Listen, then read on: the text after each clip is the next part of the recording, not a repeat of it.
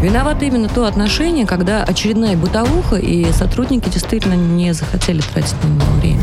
Вопрос пофигизма, тотального да. пофигизма к исполнению своих обязанностей. Да, да. И надо, чтобы каленым железом прям отпечаталось у них, что бить нельзя, пытать нельзя. Ева, если каленым железом бить нельзя, это тоже не Нет, я имею в виду Программа «Правозащитники». И здравствуйте, здравствуйте. Правозащитная среда на волнах радио «Спутник». Самая правовая из всех правовых и самая правозащитная из всех правозащитных российских программ. С вами Екатерина Юндашевская, то есть я, правозащитник, пресс-секретарь профсоюза адвокатов России, пресс-секретарь профсоюза арбитражных управляющих, заместитель председателя коллегии адвокатов «Бастион защиты».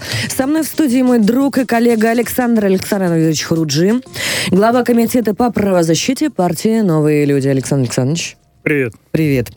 С нами сегодня онлайн на связи Иван Владимирович Мельников, вице-президент российского подразделения Международного комитета защиты прав человека, и Ева Михайловна Меркачева, член Совета при президенте Российской Федерации по развитию гражданского общества и правам человека. Сразу предупреждаю, эфир сегодня будет непростой. Много сложных вопросов, которые, конечно, касаются каждого из нас. Напоминаю, что у нас есть телефон прямого эфира 8495 9595 912. Нам не просто можно, нам нужно звонить. Непременно звоните, рассказывайте, если с вами что-то случилось, или если вы близки к тем темам, которые мы обсуждаем. И номер нашего WhatsApp для обратной связи 8 968 766 33 11. А для любителей уютной тележеньки есть, конечно, бот в Телеграме, радио, нижнее подчеркивание, спутник, так звучит Телеграм-канал. Можно писать туда. Также можно писать в чат канала Екатерина Дашевская. Все видим, все слышим и всем ответим. Ну что, поехали. А, Госдума приняла в окончательном третьем чтении поправки в статью 17.3 КОАП Российской Федерации об усилении ответственности за неисполнение распоряжения судьи или судебного пристава а, по обеспечению установленного порядка деятельности судов. В частности, размеры штрафов увеличиваются в диапазоне от 1000 до 3000 рублей. Сейчас, ну, 500, э, от 500 до 1000 можете вы заплатить за это. А, кроме того, впервые вводится ответственность за повторное правонарушение. Штраф от 3 до 5 тысяч рублей или даже административный арест на срок до 15 суток. Александр Александрович, может быть, вкратце поясним в двух предложениях э, вообще это о чем, чтобы люди да понимали, вот... что теперь можно делать, что нельзя. Ева Михайловна с нами на связи. При, приглашаю присоединиться к простым разъяснениям на человеческом языке. Да. Смотрите, да, давайте немножко объясню вам, в чем причина. Вот мы вчера, кстати, на, плане, на пленарном заседании СПЧ говорили про проблему судебной системы, и на первое место вышла проблема неисполнения исполнения судебных решений. На сегодняшний день исполняются всего лишь порядка 25%. Все остальное а, это вот э, такие долгие-долгие а, исполнительные листы, э, люди, которые вроде бы по суду должны получить свое, не получают. И все это длится годами, зачастую даже, даже десятилетиями, даже такие бывают истории у нас. А, разумеется, в первую очередь э, речь идет о гражданских исках. И как раз эту проблему решать надо в первую очередь. Почему? Потому что иначе получается получается, что какое бы решение не вынес суд, пусть даже вы согласны с ним, и вы рады, вы считаете, справедливость установлена, но если оно не будет реализовано, то все это, в общем, опять же, э, камень в сторону всей судебной системы, правовой системы России. Потому что как, какой смысл, что написано на бумаге, если это э, никак не исполняется?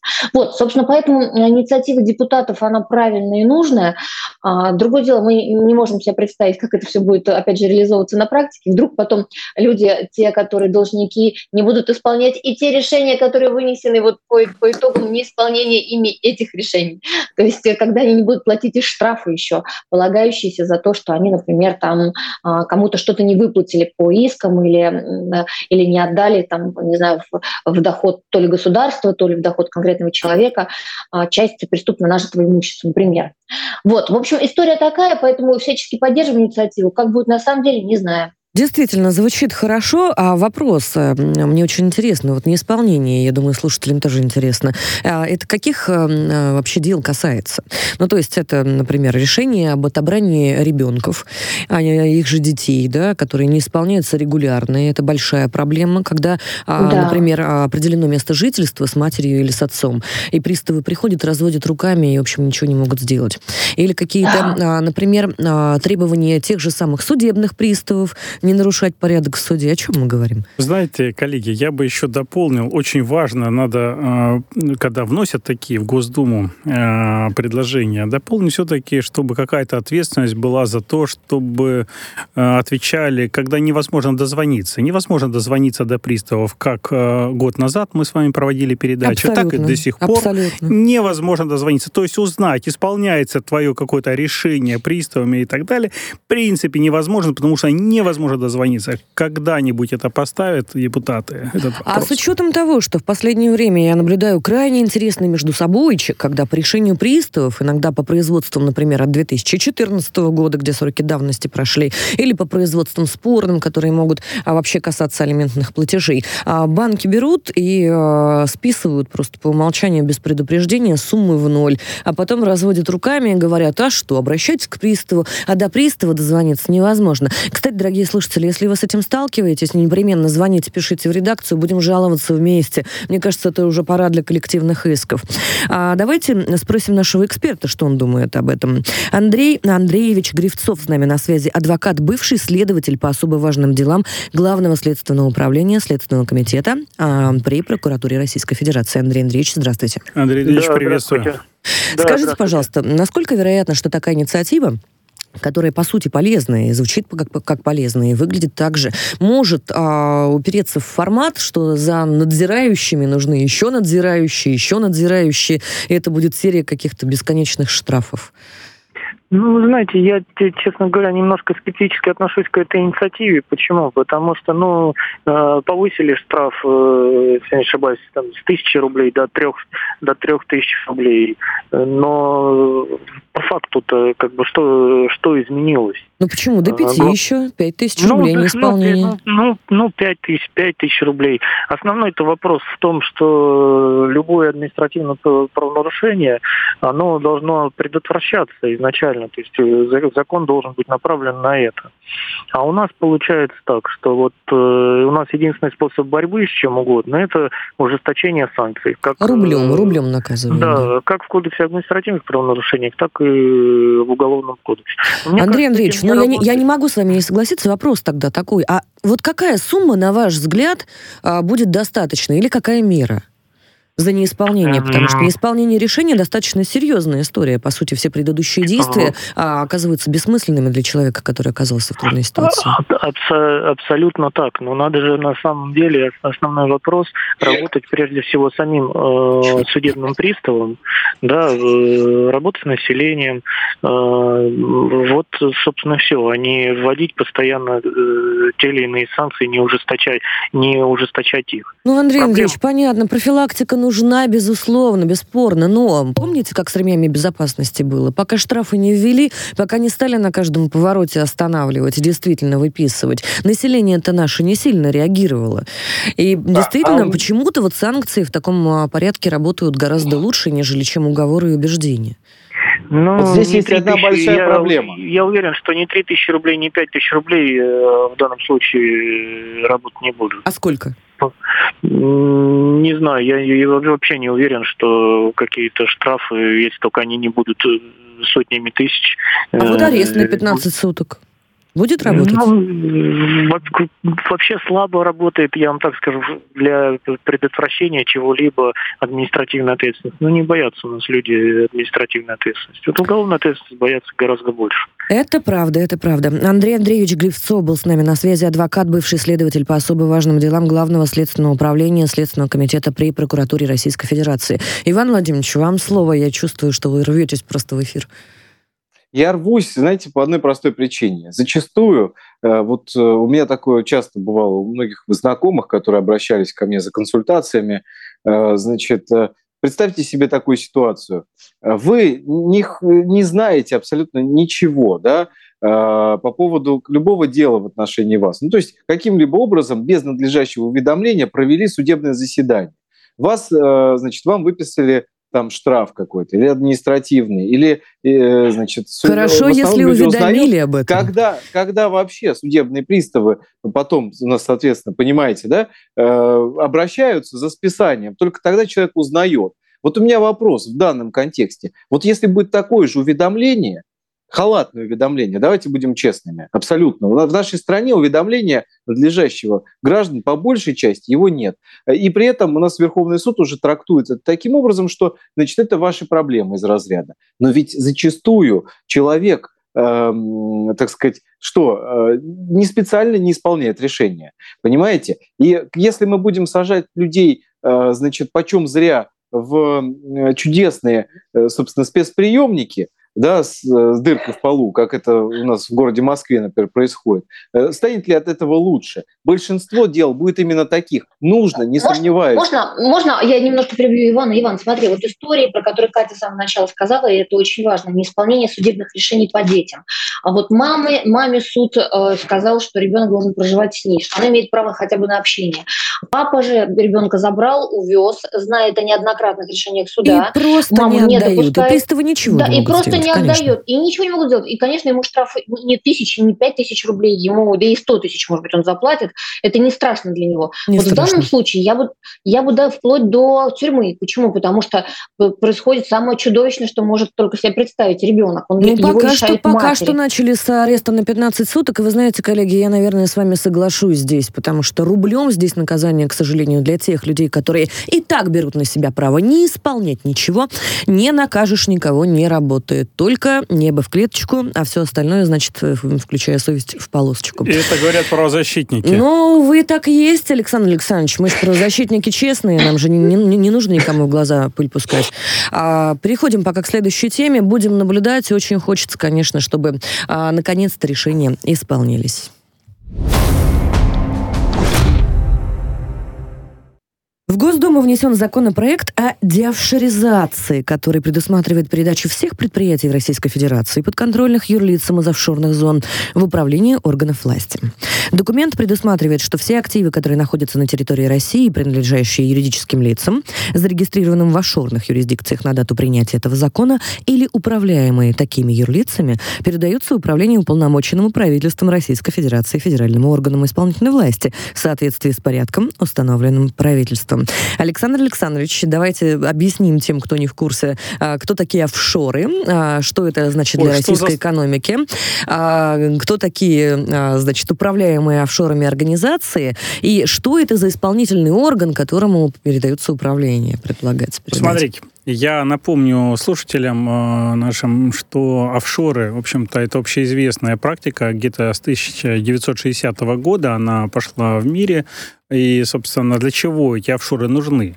Э, считается, что изначально речь шла про э, снижение налогового бремени для предпринимателей. Вторая составляющая э, в необходимости регистрироваться в офшоре была для того, чтобы рассматривались э, по английскому праву споры, когда не было доверия российской судебной системе.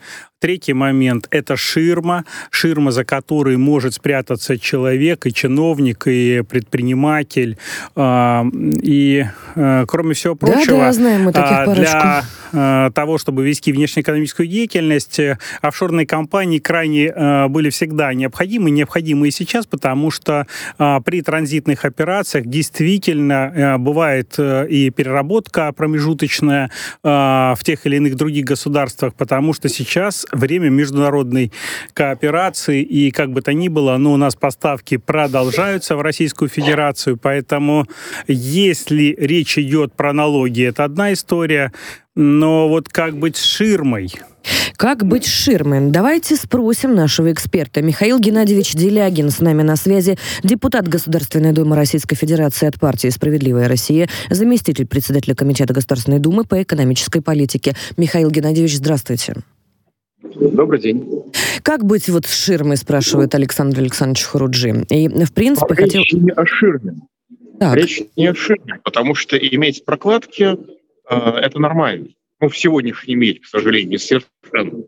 Проблема в том, что э, более двух третей крупного частного бизнеса в России зарегистрировано в офшорах, соответственно, управляется, исходя из интересов, не имеющих отношения к России в самом лучшем случае – а в тех случаях, когда офшор контролируется ну, так или иначе западными спецслужбами, в любой момент может произойти перехват управления, и они будут управляться в интересах прямо противоположных интересам России. То есть завод стоит здесь, собственность стоит здесь, банк работает здесь, а зарегистрирован он вне России и, соответственно, управляется, исходя из интересов, место регистратора. Вот в чем проблема. Михаил Геннадьевич, Пожалуйста, я могу уточнить. Вам нужен трейдер, никаких проблем. Уточняйте, да? уточняйте, Михаил Геннадьевич, смотрите, ситуация такая. Вы говорите, что фактически э, вас, как депутата, смущает вопрос управления. Но мы прекрасно знаем, что все офшоры фактически управляются номинальными директорами в интересах бенефициаров. Бенефициары, которые спрятались за офшор. И идея изначально, э, собственно, разобраться с этим вопросом, она выглядит как благая. Но не поможем ли мы таким образом, таким законом, вот этим западным спецслужбам вычислить все наши компании, которые в том числе помогают сейчас обходить санкции, поставлять сюда оборудование? Понятно. Не получится Понятно. ли, значит, что значит, мы обратный результат получим? Понятно. Значит, западные спецслужбы, в отличие от нас с вами, прекрасно знают, знают, кто офшором кому принадлежит. И вот эти вот все тайны, все эти вскрытые, запечатанные пакеты, все эти бермудские адвокаты потомственные в четвертом поколении и так далее, эти все тайны существуют только в отношении добросовестных пользователей и в отношении сторонних государств. В отношении тех спецслужб тех стран, которые де-факто контролируют эти офшоры, этих тайн не существует. Нужно быть очень наивным. Я понимаю, что российский бизнес зарегистрировался в офшоры не от хорошей жизни и не только для того, чтобы не платить налоги. Российский бизнес туда бежал, чтобы спастись от рейдерства, в том числе государственного и в том числе поощряемого государства. Это понятно. Но, к сожалению, сейчас стоит вопрос о существовании Российской Федерации, а не об интересах тех или иных уважаемых предпринимателей, даже не продающих дизельное топливо вооруженным силам Украины. А, вопрос, э, Михаил Геннадьевич, скажите, пожалуйста, вам не кажется, что а, целесообразной была бы промежуточная мера, то есть, например, как э, промежуточный шаг между а, передачей управления уполномоченному значит, федеральному органу, возможность для тех бенефициаров или тех, кто стоит непосредственно на управлении офшором, перейти, так сказать, добровольно, осуществить добровольную сдачу флагов и вернуться на территорию Российской Федерации Это с чистой совестью? Сейчас. Это можно сделать сейчас. Э, такого рода механизмы, они существуют, как я понимаю. Э, более того, скажем, для депутатов, для некоторых чиновников это вменено им в обязанность. То есть если бизнесмена назначают на государственную должность или избирают в депутаты, то он обязан передать активы в управление. То есть механизм есть, и, пожалуйста, пользуйтесь. Другое дело, что репутация государства как управляющего чужими активами, кристально прозрачно и абсолютно одно, однозначно, еще со времен приватизации. Поэтому а, сама угроза передачи управления, скажем, Росимуществу условно, а, так сказать, любой добросовестный бизнес заставит перерегистрироваться на территории Российской Федерации. Потому что это реально очень страшно. Михаил Геннадьевич, у вас там коллеги не побили за инициативу случайно? Потому что нам известно, что в основном чиновники, депутаты очень часто прятались за офшорами. И если меня, как предпринимателя, смущает в этом предложении то, как будут проводиться внешнеэкономические идеи, ну, сделки прежде всего, и второй момент, все-таки 4-5 офшорных юрисдикций не раскрывают бенефициаров, поэтому я не соглашусь с тезисом, что это там все прозрачно. Ну, скажите, есть ли давление какое-то сейчас? Противостояние, я бы сказал, 4-5 есть? офшорных юрисдикций, повторюсь, не раскрывают бенефициаров перед добросовестными пользователями. Спецслужбы добросовестными пользователями, при всем моем к ним уважении, не являются. И для них все прозрачно. Они потому спец, что им законом вменено нарушать закон. А, по крайней мере, Запад. Что касается ситуации здесь, наоборот, я вносил законопроект один – исходя ровно из тех соображений, которые вы сейчас назвали, то ко мне довольно много народу присоединилось, и на меня многие люди обиделись, потому что я забыл к ним прийти и у них забрать подпись. Так что следующий законопроект такого рода я уже, так сказать, их обойду уже сам и с извинениями. То есть мне реально пришлось извиняться перед людьми, которые хотели присоединиться. Потрясающе. Ну, То есть Михаил Геннадьевич поддержали большинство, большинство людей поддержало. Касается того, что на меня кто-то будет давить, то, знаете, вероятно, депутаты значительно более э, честные, открытые люди, чем то, что о них принято думать. Потому что ну, пока попыток не зафиксировано. То, что у меня Михаил на лице, это другое. Михаил Геннадьевич, здесь немножко един, единственный вопрос возникает. На самом деле инициатива в целом по раскрытию бенефициаров э, бизнеса крупного, она понятна достаточно. Э, здесь возникает вопрос это в том, не что... Раскрытие, это не инициатива по раскрытию бенефициаров крупного бизнеса. Это э, инициатива по перерегистрации частного бизнеса из офшоров в Россию. Если фирма зарегистрирована не в офшоре, но за пределами Российской Федерации, хоть на Украине, никаких проблем. Пожалуйста, оставайтесь там. Так они Понятно. и так по закону о КИКах уже известны полностью налоговой. Они и так уже отчитываются и платят налоги в России. Что мы хотим а, дополнительно добиться? Подождите, подождите. Вы мне только что рассказывали про 4-5 регистраций э, юрисдикций, которые никому ничего не раскрывают. И тут сами все противоречите. Нет, налоговая у нас прекрасно знает про добросовестных предпринимателей, а мы всегда защищали именно добросовестных. Они прекрасно знают. А я, во-первых, говорю не про тех, кого вы защищаете, а про предпринимателей в целом. Извините, про олигархов в целом. Это во-первых. Во-вторых, я повторюсь то, что здесь звучало, что далеко не все офшоры раскрывают бенефициаров, и это правда, перед добросовестными пользователями, к которым относится налоговая служба Российской Федерации. И, наконец, третий. Речь идет не о налогах. Я вынужден в третий раз повторить. И специально должен сказать, что речь идет не о том, что у несчастных релакантов изъяли последнюю хрущевскую двушку. Речь идет о том, что зарегистрировано в офшорах, чтобы они перерегистрировались здесь. И простите, если юрист не способен придумать налоговую схему, чтобы перерегистрироваться здесь, оплатить там, то извините, за что этот юрист получает деньги, если, конечно, получает. Михаил Геннадьевич Делягин с нами был на связи, депутат Государственной Думы Российской Федерации от партии «Справедливая Россия», заместитель председателя Комитета Государственной Думы по экономической политике. Михаил Геннадьевич, я, конечно, хочу поддержать и присоединиться к э, поддержке той, которую оказали у коллеги депутаты. Э, я так предполагаю, что это именно те депутаты, у которых офшоров нет, и у их родственников офшоров нет. И они совершенно прекрасно понимают, что весь олигархат, который успешно за последние несколько десятилетий наживался на Российской Федерации, прекрасно проводя время за пределами Российской Федерации и а, являясь, значит, э, вот тем самым а, лицом за ширмой иногда, да, даже если фиктивное управление стояло на офшоре, вот сейчас они почувствовали себя, мягко говоря, не очень. Конечно же, если завод стоит в России, он должен быть зарегистрирован в России и пользу приносить в первую очередь России. Коллеги, ну поспорьте со мной, у вас еще 30 секунд. Я я готов поспорить, поскольку я считаю, что все-таки э, мы находимся в ситуации, кто нам мешает, тот нам поможет. То есть если офшоризация российской экономики была большой проблемой, но последние два года поставили под контроль благодаря закону о КИКах и правительству Мишустина. Так вот, сейчас это контролируемый процесс. То есть налоговые все про бизнес и про налоги там знают. Но помогать спецслужбам, открывая полностью все наши двери, нельзя. Тем тем более сейчас. А я вот считаю, что сейчас как раз помогать ну, именно нашим спецслужбам, если вообще есть такая возможность, э, можно и нужно. А я вот, про иностранных А вот говорю. помогать иностранным а, да. как раз-таки нельзя. А бенефициары некоторых офшоров именно этим занимаются. Непременно продолжим эту дискуссию. Очень хорошая, интересная тема, но будем за ней наблюдать. Мы вернемся к вам буквально через несколько минут после новостей. У нас еще две горячих темы. Как минимум, звоните и пишите.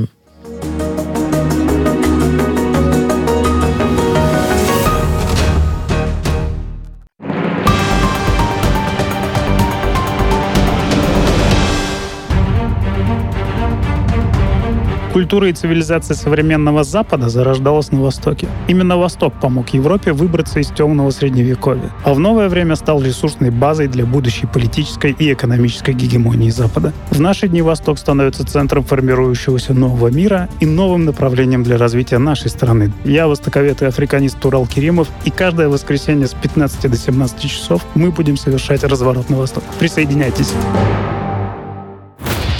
Пропустил программу? Не беда. Весь эфир и не только. На радиоспутник.ру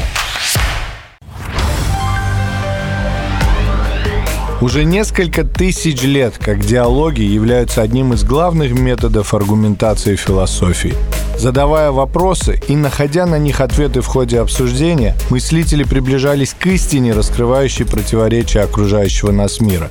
Вот и мы в передаче «Диалоги с Генри Сардаряном» будем отвечать на вопросы настоящего, погружаясь в прошлое, а иногда и заглядывая в будущее. Политика и идеи, определяющие ее, международные отношения и мировые цивилизации – все это и не только в авторской передаче декана факультета управления и политики МГИМО, доктора политических наук, члена Общественной палаты России Генри Сардаряна на радио «Спутник».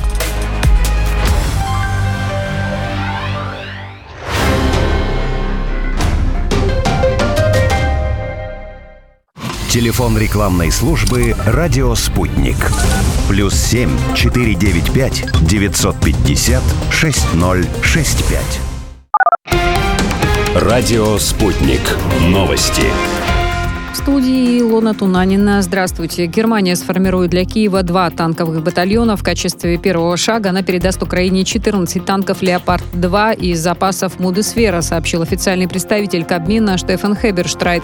Такое решение, по его словам, приняло правительство. Кроме того, ФРГ предоставит разрешение на реэкспорт Киеву немецких танков тем странам, которые планируют такие поставки их своих запасов. По словам Хеберштрайта, подготовка украинских боевых составов должна начаться в Германии в скором времени. Дополнительно дополнение к обучению пакет помощи будет включать логистику, боеприпасы и техническое обслуживание систем. Тела двух с половиной тысяч мирных жителей обнаружили в Луганской Народной Республике с начала специальной военной операции. Все они считаются жертвами украинской агрессии. Об этом РИА Новости рассказала руководитель межведомственной рабочей группы по розыску захоронения жертв украинской агрессии, их идентификации и увековечиванию памяти Анна Сорока. Она также рассказала, что на телах российских военных, которых Украина передает Луганской Народной Республике, находят следа пыток. Бывший системный администратор критически важной для экономики России компании «Криогенмаш» получил условный срок. Как сообщает управление ФСБ по Москве и Московской области, мужчина скопировал данные учетных записей сотрудников. После увольнения с помощью этих сведений установил на сервере Криогенмаша вредоносное ПО и попытался организовать преступную схему майнинга криптовалюты. Отмечается, что приговор вступил в законную силу. На Украине из-за похолодания увеличивается потребление электроэнергии, дефицит мощности в энергосистеме. До всех облэнерго довели лимиты потребления, которые действуют на протяжении суток, говорится в сообщении Укрэнерго. В свою очередь в энергохолдинге ДТЭК сообщили, что дефицит в энергосистеме Украины уменьшается за счет импорта электроэнергии. Текущая мощность позволяет закупать в Европе 500 миллионов киловатт. Заксобрание Вологодской области освободило от должности заместителя председателя Комитета по экономической политике и собственности депутата Дениса Долженко. Полномочия депутата он сохранил. Об этом РИА Новости рассказали в пресс-службе регионального парламента. Долженко 6 января опубликовал в соцсети пост об отдыхе из Дубая. После этого его исключили из сторонников «Единой России». Ранее губернатор Вологодской области Олег Кувшинников рекомендовал депутатам и чиновникам воздержаться от проведения отпусков за рубежом и вместо этого заняться помощью нуждающимся. Грузовой космический корабль «Прогресс МС-22» отправится к Международной космической станции утром 9 февраля, сообщает Роскосмос. В ближайшее время корабль доставит на заправочную станцию Байконура. После завершения заправки Корабль вернут монтажно-испытательный комплекс для дальнейшей подготовки. Это все новости к данной минуте. Мы следим за развитием событий.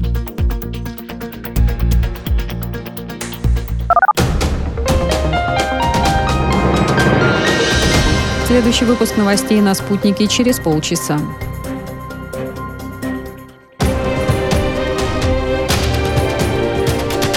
Радио «Спутник». Разберемся. Москва, 91,2. Санкт-Петербург, 91,5 FM. Виновато именно то отношение, когда очередная бытовуха, и сотрудники действительно не захотели тратить на него время. Вопрос пофигизма, тотального да, пофигизма к исполнению своих обязанностей. Да, да. И надо, чтобы каленым железом прям отпечаталось у них, что бить нельзя, пытать нельзя. Ева, если каленым железом бить нельзя, это тоже не Нет, я имею в виду образно. Программа «Правозащитники». И снова с вами правозащитники. И тема, конечно, у нас очень а, сложная, очень тонкая. А, вопросы опеки всегда обсуждаем мы с вами крайне осторожно. Дело в том, что к опеке действительно их очень-очень много. А, начиная от того, что есть прекрасные сотрудники, замечательные, которые действительно занимаются своим делом, находятся на своем месте. К ним никаких претензий нет и низкий поклон им за то, что они делают. Но, к моему великому сожалению, часто правозащитники, особенно которые работают по детскому сектору и по вопросам усыновления, а, сталкиваются с нечистоплотными сотрудниками. А, до сих пор у опеки нет четких критериев, которые действительно установлены и не являются субъективными и не отдаются на а, усмотрение отдельным людям, не всегда, опять же, повторюсь, чистоплотным, по отобранию детей. Очень много вопросов по бюрократическим препонам, очень много лазеек, которыми иногда пользуется опека, скажем так, в неблагоприятных целях. Недавно мы рассказывали вам про а, маленькую девочку из Крыма, и даже а, Маргарита Симоновна в своем телеграм-канале а, писала «Крымская опека, что с вами не так?». Постоянно мы сталкиваемся с такими коллизиями. А, много правозащит... Многие правозащитники считают, что виновата в этом как раз-таки вот эта вот сырая материя а, законодательная. Снижение бюрократии при передаче детей под опеку обсуждаем мы сегодня. Законопроект о внесении изменений в отдельные законодательные акты Российской Федерации по вопросам защиты прав детей снят с рассмотрения и направлен на доработку. Кабмин внес в Госдуму законопроект 10 ноября 2022 года. В проекте предлагается установить, что семья, воспитывающая усыновленного ребенка, может усыновить последующего ребенка через год со вступления в силу решения суда о предыдущем усыновлении. Но проектом также предлагается установить преимущественное право бабушек и дедушек, совершеннолетних братьев и сестер несовершеннолетнего, а, значит, и других родственников перед всеми прочими лицами быть опекунами при предварительной опеке. Законопроект отправлен на доработку, поскольку, по мнению ряда парламентариев, недоработан и усиливает бюрократизацию процедуры усыновления вместо того, чтобы ее упрощать. С нами на связи Татьяна Николаевна Осадчая, глава фонда «Вместе» поможет поможем детям. Татьяна Николаевна, здравствуйте. Да, добрый день. Скажите, пожалуйста, вот много бюрократических вопросов, много вопросов к самой опеке, много вопросов, которые так или иначе предстоит решать маленькими шагами, как говорится, к большому будущему. Вот расскажите, пожалуйста, текущая ситуация, казалось бы, звучит хорошо, упрощение процедуры усыновления, снижение бюрократии, что с ней не так?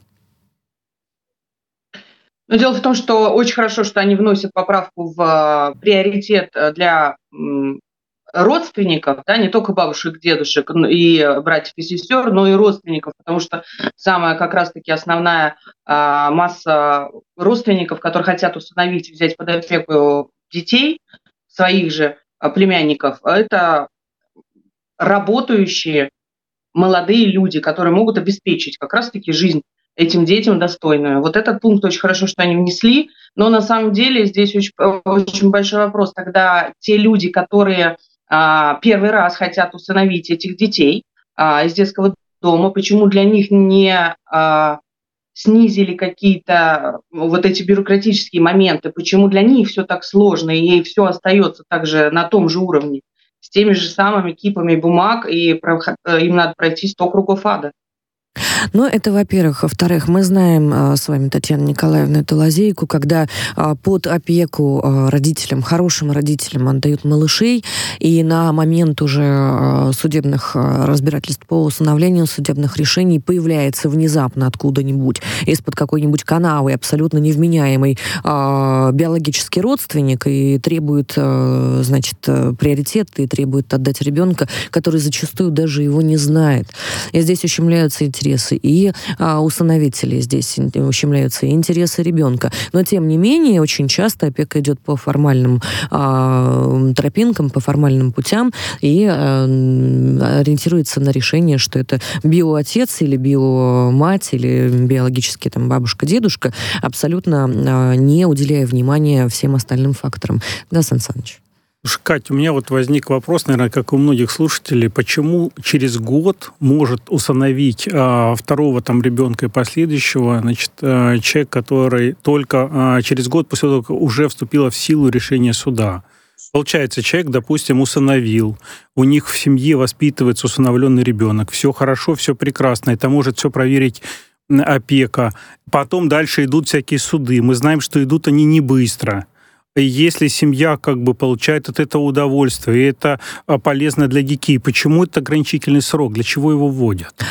Это риторический вопрос, Алекс, вопрос Александр Александрович. А, Татьяна Николаевна, ну вот давайте мы как-то ваше мнение послушаем, потому что у меня на этот счет мнение всем понятно, я думаю, однозначно. Ну, э, здесь, видимо, должно быть э, говорится о том, что мы хотим посмотреть, как вы воспитываете одного ребенка, и потом, если у вас все хорошо, то вы можете взять другого, следующего ребенка, второго, третьего и так далее. Но здесь проблема-то вся в чем? В том, что а, законы у нас переворачивают, каждая опека, каждая инстанция переворачивает законы так, как им нужно. И а, если говорить о том, о чем а, вы говорили ранее, да, о том, что биологический отец, отцы, которые или мамы, там, не, которые ведут какой-то моральный образ жизни, им возвращают ребенка из хорошей опекаемой семьи, здесь полностью перевернут этот закон. А, закон говорит об одном, а просто опеки на местах делают совершенно по-другому, так как выгодно им. И вот эта выгода, пока а, им будет это выгодно, а, так и будет все. Точку отсчета, это, точку это отсчета можно фактор. изменить не с момента вынесения решения суда, а с момента, когда передан ребенок, чтобы этот год отчитывался с другой точки отсчета чтобы, и не ждать чтобы этих было судов. бы логично, Александр Конечно. Александрович, с учетом того, что инициативы, которые мы в последнее время обсуждаем, а, призваны как раз-таки упростить саму механику а, для тех людей, которые приняли непростое решение усыновить или удочерить малыша. Это же действительно это целый путь, и очень высокий порог сопротивления, и много, много сомнений люди преодолевают, проходят. И а, малышам, опять же, тоже тяжело, потому что а, малышей очень часто возвращают обратно. И он же привык уже, это же конечно, человек. Ну, конечно, это человек, а не игрушка. И в данном случае, когда опека ведет себя некорректно или а, не в интересах, в первую очередь, человеческих, тогда а, действительно а, очень а, страшно. А, вот это все. А, скажите, пожалуйста, еще один вопрос такой. Это от нашего слушателя Татьяны Николаевны. Это действительно тоже такой вопрос в контексте, вот, например, упрощения а, усыновления, удочерения для одиноких людей. Я одинокий мужчина, 44 лет, пишет нам Дмитрий. Зарабатываю прилично, семью не смог завести по состоянию здоровья. Могу ли я усыновить ребенка? А, вот почему-то у нас одинокий мужчина, к одиноким мужчинам очень настороженно относятся, э, да, по некоторым э, причинам, объективным, субъективным, не знаю, как это сказать. Были такие моменты, когда ребенка усыновляли несколько лет, десяток лет назад, а, одинокие мужчины, и дети, к сожалению, э, очень плохо жили, так скажем. Поэтому сейчас, на данный момент, на сегодняшний день, очень осторожно относятся к одиноким мужчинам. Ну, то есть веро- вероятность, вероятность усыновления в этом случае какова в процентном соотношении? Очень мала, да. Если только он живет с мамой, и мама ему будет помогать в опеке этого ребенка, в уходе, тогда возможно. И вот тоже интересная позиция, да, то есть одинокий человек, одинокая женщина, если, например, а не мужчина. Мне кажется, мне кажется, здесь вот все нельзя формализовать, потому что на самом деле случаи бывают самые разные. Мы знаем, что одинокая мама может привести и свое жилище, и состояние ребенка в такое, что потом очень долго приходится из Ева Михайловна, ну, конечно. Здесь вопрос к Татьяне Николаевне исключительно вот о согласии опеки в таких случаях, потому да. что опыт позволяет обращаться к экспертному мнению. Татьяна Николаевна, а если вот а, не одинокий мужчина, а одинокая женщина с таким запросом приходят. Есть вероятность успеха?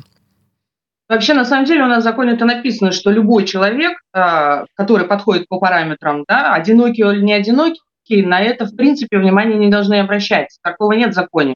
То есть у нас перед, а, в законе, перед законом все равны. Э, и замужние, и разведенные, и одинокие. Они все имеют право а, принять ребенка в семью. Ну, это, это закон, да, интересует все-таки право применения опять же, как его а, переворачивает а, отдельно взятые опеки. Отдельно ну, взятые вот опеки. Нас... Ну вот мы, мы упираемся да, опять в человеческий фактор. Я правильно понимаю, Конечно. что что бы мы в законе не прописали, что, какие мы механики не попытались интегрировать с уровня законодательства и законотворческого, мы все равно упремся в человеческий фактор на месте и в, в синдром шлагбаума. Однозначно. Однозначно, так и есть. Если, конечно, ты не Киркоров. Да, речь ну, идет о том, что если, конечно, воспитывать вот этих сотрудникам воспитывать вот этих органов опеки, потому что, мне кажется, им не хватает а, каких-то особых, может быть, курсов, а, в том числе по человечности, по пониманию психологии ребенка. А я знаю, что зачастую сотрудниками становятся люди, которые, в принципе, никогда раньше темой детства и семьи не занимались. И вот неожиданно они стали чиновниками в буквальном смысле этого слова, то есть, а, хотя я считаю, что сотрудники органов опеки не должны себя чувствовать конкретно как чиновники, они должны быть как будто бы вот на грани, то есть в них такого желания помогать детям, общечеловеческого, почти волонтерского должно где-то Внутреннее вот, ощущение вот, мотивации. Да, соглашусь, да, да. соглашусь ну, с вами, Ева Михайловна.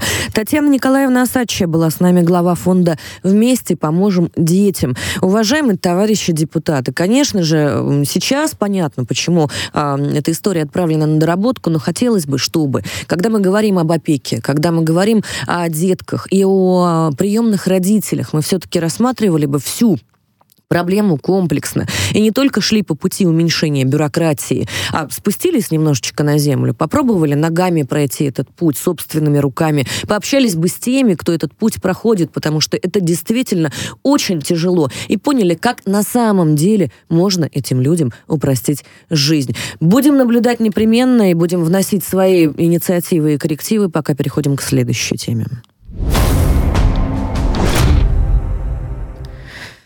16-летний житель Бахмута, он же Артемовск, задержан на Украине. Юношу обвиняют в том, что в мае-августе 2022 года, имея стойкие пророссийские убеждения, он сотрудничал с представителями Российской Федерации. Он передавал через мессенджер графические координаты мест дислокации, перемещения личного состава и боевых позиций вооруженных сил Украины в, собственно, Бахмуте, он же Артемовск, и во всем этом районе. Мне, а, конечно, хотелось бы сейчас от Ивана Владимировича услышать, что есть возможность как-то помочь этому замечательному мальчику. Я смотрела на фотографию вчера, и это тоже вопрос о детях. Это такой вот хороший, так убежденный а, ребенок на фото. А, есть ли такая возможность, Иван Владимирович? Здесь э, вопрос на самом деле лежит намного глубже. Да? Во-первых, э, сам по себе факт обвинения ребенка, подчеркиваю, ребенка в государственной измене, мне кажется, ну, явно, э, в общем, э, мягко говоря, приведет только в больную голову людям, да, и это нужно понимать. На сегодняшний день ребенок этот находится в следственном изоляторе. Сейчас ему значит, исполнилось 17 уже лет, да, то есть он был задержан, э, значит, еще в августе 22 года. А сами по себе обвинения государственной измене, ну, изначально в передаче, намеренной передаче данных расположения вооруженных сил Украины, э, значит, э, собственно, значит, там, россиянам, да, а в последующем, я подчеркиваю, да, переквалификация в, на 111 вот, статьи Уголовного кодекса Украины, то есть на государственную измену, причем самую жесткую часть ее сейчас инкриминируют этому пацану, да, грозит ему сейчас э, до 20 лет лишения свободы, это нужно понимать, до 20 лет лишения свободы. А, значит, при этом, при всем отношение к нему соответствующее, Э, да, то есть со стороны спецслужб Украины. Его когда задерживали СБУ, это было жесткое задержание, это были издевательства, по-другому я не назову, да, и здесь э, возникает, конечно, ну, мягко говоря, да, опасения за жизнь, за здоровье этого мальчика. Вот. И, конечно, я очень надеюсь на то, что будут приняты соответствующие меры по его обмену. На сегодняшний день, э, конечно, значит, спецслужбы Украины Э, мягко говоря, э, взяли его в заложники. То есть э, никто не скрывает, что они хотят его обменять, собственно, на кого-то из военнослужащих, да, украинских. То есть вот там в список обмена он внесен уже как значит, российский условно военнослужащий. Вы вообще нормальные, хочется спросить этих людей, да? По факту взяли в заложники ребенка. Значит, э, но при этом, конечно, Ну, видимо, Россия, больше ничего нам, не осталось, да, кроме как издеваться над детьми. Да. Россия и российские, конечно, органы, э, значит, э, эм, специальные службы, значит, органы государственной власти, да, вооруженные силы не должны остаться в стороне. Я надеюсь, что сердца есть тоже у наших собственно, да, чиновников, и они не останутся в стороне и помогут, конечно, в этом обмене. Но другой вопрос, что, что это просто беспрецедентный случай. Понимаете, похожие ситуации я слышал в Африке, да, когда там детей хватали, в тюрьмы сажали, убивали там и так далее, да, по каким-то идиотским, абсолютно э, вымышленным обвинениям. Сейчас точно такая же ситуация происходит вот в отношении Владимира э, Маркина, вот этого мальчика, да, 2005 года рождения. Э, я, конечно, из прямого эфира сейчас просто вот, понимаете, у меня такой крик, так сказать, души, да, вот призываю всех, кто может чем-то помочь, помогите, потому что, мягко говоря, ситуация э, сложная. Другой вопрос, что помимо всего прочего должны не пройти в том числе и зарубежные организации, да, Организация Объединенных Наций, ОБСЕ и э, другие, УВКПЧ, да, ООН в частности, Э, да, э, Иван Владимирович, это для тех, кто все еще сохранил какую-то веру в международное право и международные институты. А, я сейчас вас слушаю, действительно, слезы на глаза наворачиваются, потому что сложно представить, что испытывает вот этот вот мальчик. Правда, отсылки какие-то к книжке «Мальчишки-бальчиш» просто из детства, к тому самому храброму а, малышу, который вот, вот такое решение для себя принял, не побоялся, у которого позиция есть. Я даже видела вот вчера на фото, где э, СБУшники его задерживают, этого малыша жестко действительно принимают, а он стоит такой маленький, щекастенький, вот этот вот Володин, но зубы сжал и стоит действительно вот в собственной воле. С нами на связи отец Андрей Павленко, протеерей, который сидел вместе с э, этим э, мальчиком Владимиром Маркиным. Отец Андрей, здравствуйте. Добрый день. Скажите, пожалуйста, буквально в двух словах, вот чтобы наши слушатели понимали, что сейчас происходит с этим ребенком. Ну, он сейчас находится там же, где находился я. Это новый корпус следственного изолятора города Днепропетровска. Он находится, как вы правильно все сказали, на строгом режиме, как и мы все находились. То есть, вы сами понимаете, даже не общий режим, как вот слушатели могут думать, а это строгий режим и к нему относятся к меры как к взрослым людям, то есть э, все согласно строгому режиму, то есть э, он также и содержится. Я хочу также добавить, что там находится и другой был задержан несовершеннолетний мальчик в мае месяце в Славянске, Александр, а вот, Александр Кулаков, ему было 17 лет, сейчас уже исполнилось тоже там 18 лет. То есть поэтому то, что нынешний киевский режим делает, ну, в принципе, все правильно Иван Владимирович сказал, мы можем как-то вспомнить э, документальную хронику Освенцума, Солоспилса и так далее, и так далее. Это к тем людям, которые говорят, что там сейчас нацизма нету, и там соблюдаются права человека. И поэтому, ну, это все безумие, которое там творится. То есть я специально, как бы живой свидетель, который уже здесь находится, у себя уже в российском государстве, это я личный свидетель всего видел. Естественно, я это рассказал Иван Владимировичу, и даже мы смогли кое-какие документы передать ему, то есть для дальнейшей судьбы. конечно, тоже большая просьба, чтобы мы не проходили мимо этого случая и помогли им обоим вернуться назад в свое родное отечество. Потому что, как бы сказать, де юре они действительно сейчас являются гражданами Украины, но де-факто это уже граждане России. Потому что, как говорил наш президент Владимир Владимирович, о том, что все жители Луганской и Донецкой области это уже являются гражданами Российской Федерации. Ну и, конечно, конечно, вы правильно сказали, мужество у него не отбавлять. Он и вот уже сколько, с августа месяца он находится, он держится, как говорится, мужественно. Вот. И, конечно, он надеется на скорейший обмен.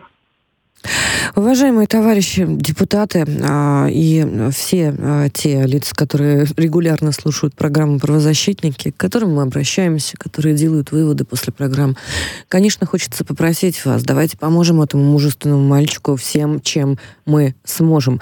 А чем мы сможем, коллеги? Какой план? Есть план? К кому будут обращаться правозащитники? А можно дополнить, коллеги? Я бы дополнил, Кать, э, знаешь, что еще? Э, значит, у нас есть большое количество всяких иноагентов, в том числе и СМИ, которые подают ситуацию, что действительно нацизма никакого нет. Я бы этот случай конкретный им изложил и направил, чтобы они просто видели, что это есть чтобы Александр было не однобокое Александр изложение информации. Они видят и только пос... то, что им удобно. Да, и посмотреть, они это все опубликуют или нет.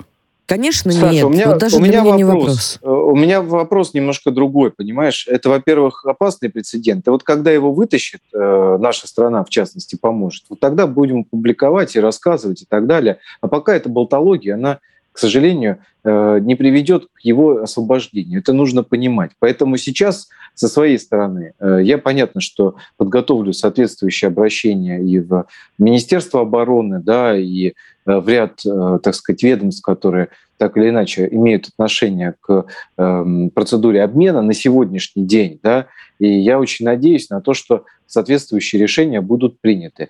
Э, действительно ужасающий, вопиющий абсолютно случай. Вот. Но я еще раз подчеркиваю, сейчас надо не про поговорить, а про то, чтобы человека вытащить, да, потому что это очень, это крайне важная ситуация. Э, дети не должны сидеть эм, понимаете, по тюрьмам, особенно на строгом режиме, да, и подвергаться каждый день Э, значит, опасности того, что они будут убиты или э, с ними еще что-то произойдет. Вот. Поэтому э, здесь сейчас вопрос в этом. И нужно делать четкий акцент. Я очень надеюсь на то, что в общем, история будет услышана. Вот большое спасибо отцу Андрею, что он не проходит мимо, да, и после всего своего пережитого, да, он, так сказать, вот старается делать. А отца Андрея пытали там за стенках Э, собственно, да, э, значит, э, киевских спецслужб, да, но вот он не сломался, да, и он сейчас помогает, продолжает да, спасать вот других людей, думает о них прежде всего. Вот. Это, конечно, огромный низкий поклон. Эм, ну, как мы узнали, как мы узнали от отца Андрея, сейчас за стенках на, находятся два, два ребенка, два мальчишки. Конечно, очень хочется верить в то, что как-то удастся им помочь. Буквально минутку. Иван Владимирович, скажите, пожалуйста, а международные организации уже проявили хоть какой-то интерес к этой ситуации? Хотя бы к обеспечению Э, гарантий жизни этих малышей. Есть какие-то надзирающие инстанции, которые позволят хотя бы застраховать их от э, чудовищных вот этих действий, о которых мы все прекрасно знаем? К сожалению, международные инстанции пока я не видел, что проявили интерес. Я со своей стороны, конечно, буду обращаться и в международные инстанции, но я хочу обратить внимание, что вот было обращение в ОБСЕ относительно преследования э, значит, верующих, нарушения прав верующих, да, значит, э, соответственно, обвинения их там в шпионаже и в каких-то других абсолютно э, неподтвержденных преступлениях со стороны значит, спецслужб Украины. Эм, однако ОБСЕ Э, не дало реакции уже на протяжении месяца.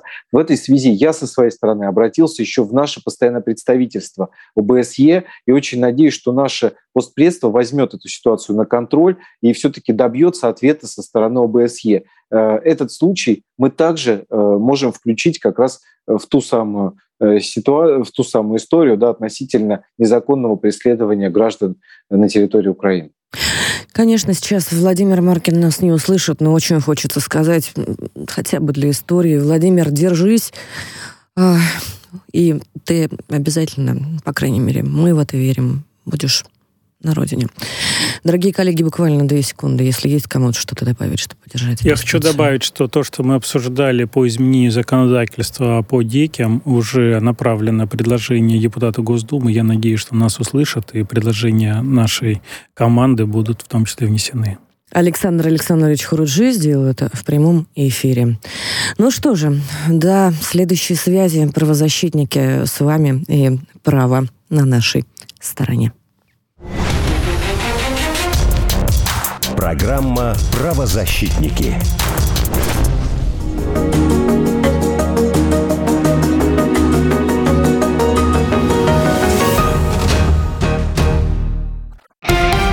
Радио «Спутник».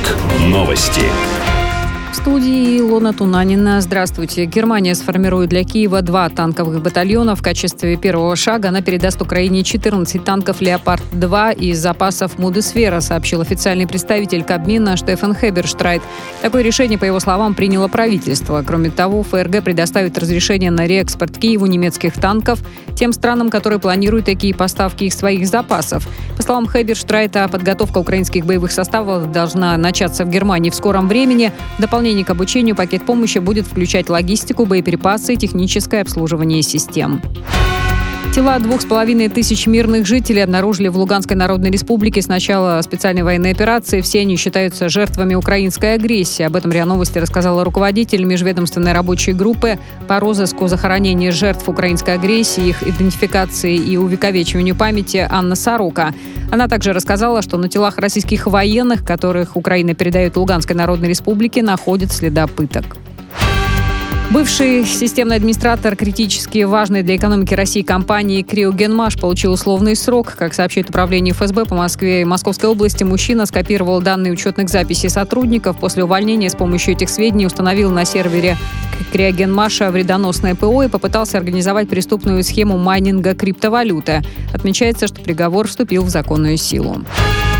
На Украине из-за похолодания увеличивается потребление электроэнергии, дефицит мощности в энергосистеме. До всех облэнерго довели лимиты потребления, которые действуют на протяжении суток, говорится в сообщении Укрэнерго.